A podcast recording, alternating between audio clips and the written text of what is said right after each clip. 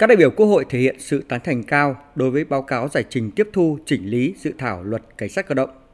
Để tiếp tục hoàn thiện dự thảo dự án luật, các đại biểu Quốc hội đã tập trung đóng góp ý kiến hoàn thiện những chính sách lớn, quy định về chức năng, nhiệm vụ, quyền hạn nhằm xây dựng lực lượng cảnh sát cơ động cách mạng, chính quy, tinh nhuệ, hiện đại.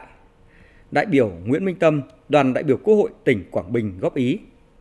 Tại khoản 1 điều 5 đề nghị thái từ cách mạng bằng cụm từ trong sạch vững mạnh. Theo đó, đề nghị sửa lại khoản này như sau. Nhà nước xây dựng cảnh sát cơ động trong sạch vững mạnh, chính quy, tinh nhuệ, hiện đại, ưu tiên nguồn lực phát triển cảnh sát cơ động. Vì nếu để cụm tu cách mạng dễ gây hiểu nhầm. Mặt khác, thay cụm tư này cũng để thống nhất và phù hợp với khoản 1 điều chính. Trong khoản 1 điều chính cũng ghi đó, đó là xây dựng cảnh sát cơ động trong sạch vững mạnh chính quy tinh nhuệ hiện đại. Góp ý về nhiệm vụ của cảnh sát cơ động về giải tán các vụ tập trung đông người gây rối an ninh trật tự, đại biểu Nguyễn Thanh Hải, đoàn đại biểu Quốc hội tỉnh Thừa Thiên Huế đề nghị ban soạn thảo nghiên cứu bổ sung cụm từ gây nguy hiểm đến an toàn xã hội. Đại biểu Nguyễn Thanh Hải dẫn chứng có những trường hợp tập trung đông người không gây rối an ninh trật tự nhưng gây nguy hiểm cho xã hội như trong thời gian qua do tình hình dịch Covid-19 gây nguy hiểm đến tính mạng và sức khỏe của người dân nên nhiều biện pháp đã được đưa ra. Trong đó có việc hạn chế tụ tập đông người vì có thể làm lây lan dịch bệnh. Vì vậy, cần bổ sung thêm cụm từ gây nguy hiểm đến an toàn xã hội để quy định vào luật được chặt chẽ và thống nhất với các luật liên quan.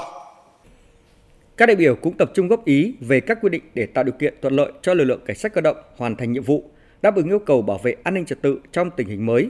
bảo đảm quyền con người, quyền công dân. Đại biểu Bế Minh Đức, đoàn đại biểu Quốc hội tỉnh Cao Bằng lưu ý, tạo điều kiện nhưng cần tránh lạm quyền vì trong lực lượng này có chiến sĩ phục vụ lâu dài, có chiến sĩ không phục vụ lâu dài. Dự thảo luật quy định khi thực hiện nhiệm vụ độc lập cán bộ chiến sĩ cảnh sát cơ động được huy động người, phương tiện, thiết bị của cơ quan tổ chức cá nhân.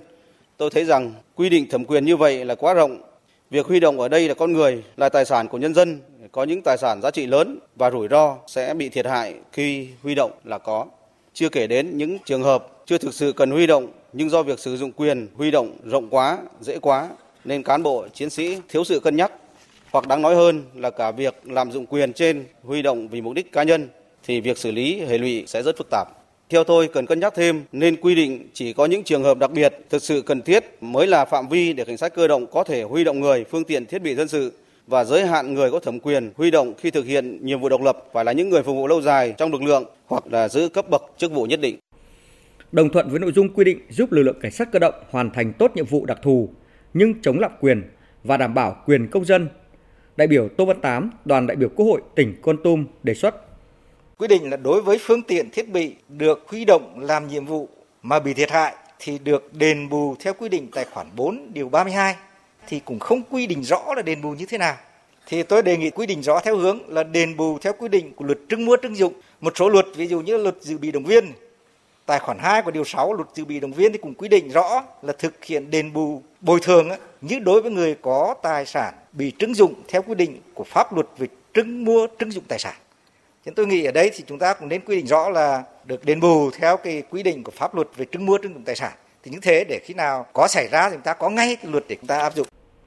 Để lực lượng cảnh sát cơ động hoàn thành tốt nhiệm vụ đặc thù, các đại biểu Quốc hội cũng đóng góp ý kiến về vai trò chủ trì, phối hợp với các lực lượng khác trong các nhiệm vụ như đảm bảo an ninh trật tự khu vực biên giới, chủ trì việc cứu hộ cứu nạn trên biển.